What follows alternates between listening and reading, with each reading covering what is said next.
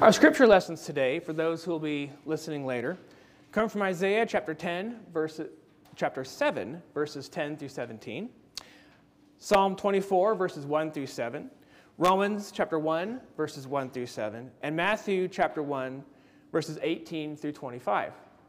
Now, before I jump into the sermon, I do want to make one quick announcement. If you may have noticed already, the back of your folder is the entirety of Isaiah chapter 7. I decided to have that included because really our reading today is sort of out of context without the entire chapter. So I thought you needed it. You may want to refer to it in my sermon because I will at certain points refer to verses that are not part of the reading. So that is there for your convenience. At family gatherings this time of year, it's not unusual to hear the words, Let's eat, Grandma. Everyone has been waiting patiently, and now it's finally time to come and sit at the table. However, the exact same words can be said very differently, giving an entirely different picture. Let's eat grandma. Poor grandma, she could have been spared with just a comma. This funny but macabre illustration shows how the same words can have entirely different meanings in different situations. Our Old Testament lesson reading today from Isaiah chapter 7 is just one of those situations. I mentioned last week that Isaiah's prophecies are sometimes meant for the immediate future, sometimes for the distant future, and sometimes for both. It's hard to know which is which, but soon we'll see that today's reading clearly falls into the last category. Just like the eating grandma scenario, the clues are subtle, but they are there. We're switching gears today from the poems of Isaiah to some narrative. Even though this passage follows immediately after the story of Isaiah's commissioning in chapter 6, this doesn't mean that these events took place early in his ministry. The book of Isaiah is not organized chronologically. This passage takes place after Kings Uzziah and Jotham have passed on. God sent Isaiah to King Ahaz to give him a wonderful promise. He should have been elated. Imagine how you would feel right now if God showed up and said to you, that one thing that worries you most, I've got it. Don't worry about that anymore. We learn in verse 4, just before today's reading, that the two kings who have invaded Judah, that is, the kings of Aram and Israel, will soon be defeated. In fact, this is as good as done. Ahaz can take it to the bank. But God is looking for a sign of faith from Ahaz. Though it won't impact the promise he just made, God tests Ahaz one last time. All he asks is that Ahaz designate a sign that God will fulfill to demonstrate that the promise of Jerusalem's salvation is true. To fully appreciate this situation, let's keep in mind what an easy thing God was asking of the king.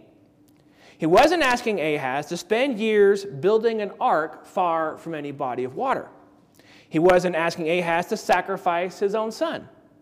He wasn't even asking him to lead an army into the promised land. All Ahaz had to do was follow Gideon's example and designate a sign. And as God said, it could be as deep as Sheol or as high as heaven. God was saying, whatever you want, everything's on the table. You could do that, right? Gideon chose a sign using wool and the morning dew. Quite scientific, if you ask me. Or he could have used Elijah for inspiration and built an altar and had God send flames to consume it. Instead, Isaiah said in frustration that King Ahaz chose to weary God. Not only did he show a lack of faith in refusing God's wonderful offer, but he disguised it in pious terms, saying, I will not put the Lord to the test.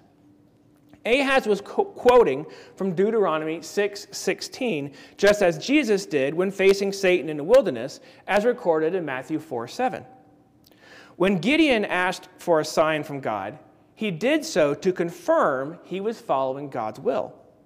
When King Ahaz refused to ask for a sign, it was an act of faithlessness he already had made up his mind to trust in worldly means to save Jerusalem, not the power of God.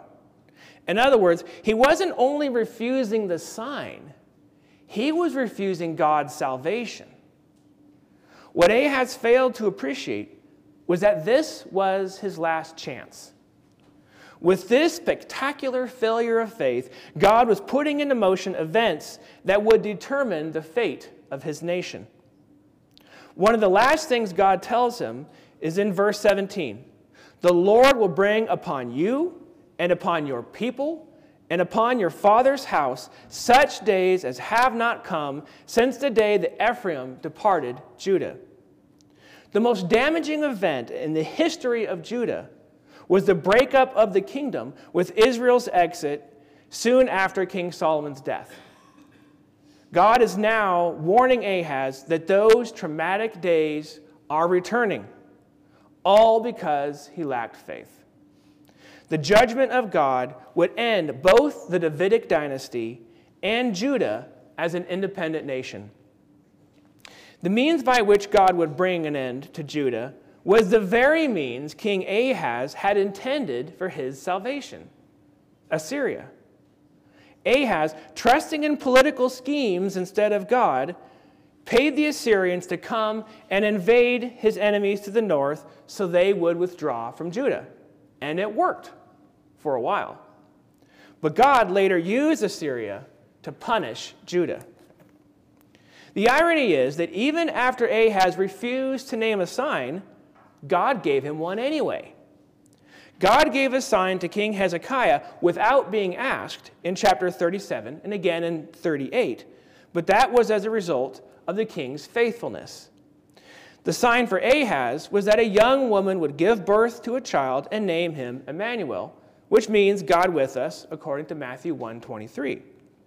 And he would eat curds and honey. I don't know how common a name Emmanuel was at that time, but a woman giving birth to a son isn't much of a sign. It's hardly miraculous, like Gideon's sign of the wool. Signs are meant to get your attention, to be obvious. Something as mundane as one of the king's subjects having a baby hardly fits the bill. Eating cheese curds and honey isn't much of a sign either.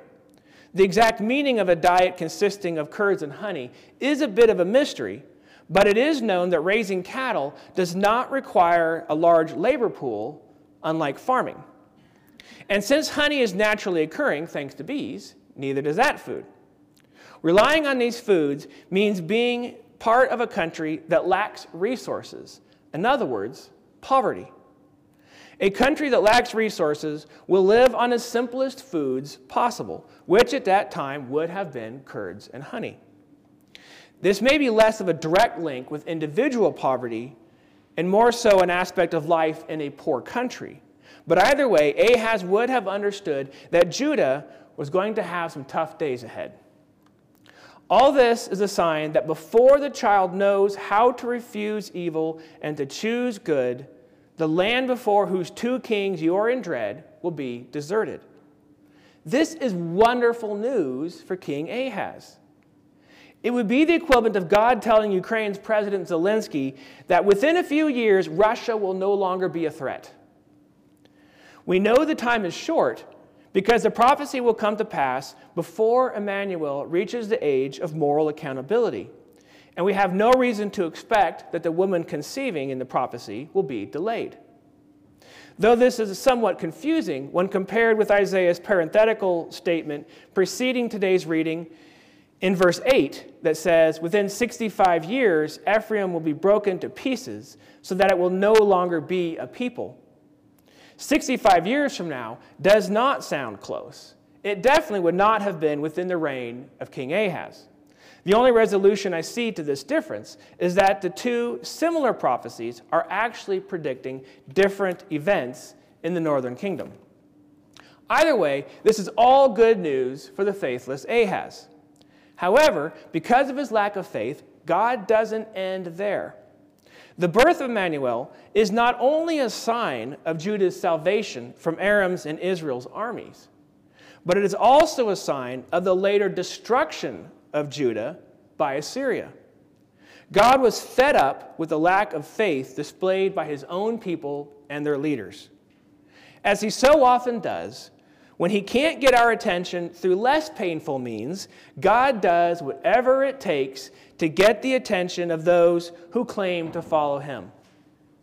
In this case, that even includes the complete end of the independent nation of Israel. That's another piece to the sign of cheese, curds, and honey. Curds and honey are mentioned twice in chapter 7, and it takes both passages to understand its significance. The second time is just after today's reading in verses 21 and 22. Isaiah prophesies in verses 18 through 20 that Assyria and Egypt will devastate the land, resulting in curds and honey being the staples of the remnant in Judah. The logical conclusion is that because the prophesied Emmanuel will eat the same foods as the remnant in the land after the invasion, the child who will soon be born will also be part of the remnant. In other words, Judah's destruction is not far off. Though Judah will be judged by the failure of its king, some will remain in the land to carry on, though that existence will be much changed. One could understand the birth of a baby boy to indicate the continuation of God's people, which could be an oblique reference to Isaiah's theme of a remnant. I think it's fair to see a small bit of hope even in this message of judgment. As I said in my opening, this passage is also a prophecy for a more distant future, a prophecy about the coming of the Messiah. This is true because of a little quirk in the Hebrew language. The Hebrew word Alma means young woman. This was the term used to describe the mother of Emmanuel in verse 14. That's how King Ahaz would have naturally understood it. However, Alma also means virgin. This makes sense since it was rare for a young woman in Israelite society not to also be a virgin. This shift in understanding from young woman to virgin comes after the birth of Jesus when we saw this prophecy in a new light. Also, because Jesus was the incarnation of God with man, Emmanuel becomes the perfect description of who he is, or a title more so than a name. No one could more perfectly be called Emmanuel than Jesus Christ. The last part of God's sign to Ahaz is that the child will eat curds and honey. As I've already mentioned, these foods were linked with marginalization and poverty. As a young child, Jesus was marginalized by being a refugee in Egypt. He and his family were a type of remnant, just like those Assyria left behind after invading Judah. We also know that Jesus was born into poverty, not just because of his birth in a stable, but because when he was later presented at the temple, his parents gave the least expensive sacrifice a pair of turtle doves or two young pigeons. Lastly, the lack of mention of Joseph's father later in Jesus' life leads scholars to assume that he passed away. A single mom raising children in first century Israel would, by definition, be poor. Eating cheese curds and honey was a symbol of the poverty and marginalization personally experienced by our Savior. We live in a time when we look back to see the sign of the Messiah. It's all laid out there for us in detail in the Holy Scripture. And it points to a time when Christ will return in glory. Like King Ahaz, we too face a test of, God, of our faith. The stakes are high, all eternity is on the line. So the question Jesus has for us is Will you trust in me to handle everything that worries you and the sin that weighs you down? Or will you rely on the things of this world to save you? Will you accept my grace and be forgiven? God isn't asking for blind faith. He repeatedly gives us signs that point to his faithfulness. In fact, communion is one such sign. What a bizarre, meaningless ritual this would be were it not for the fact that our Messiah did come and did die for our sins and did rise again in glory. The sign, this sign, means our life. In the name of the Father, and of the Son, and the Holy Spirit.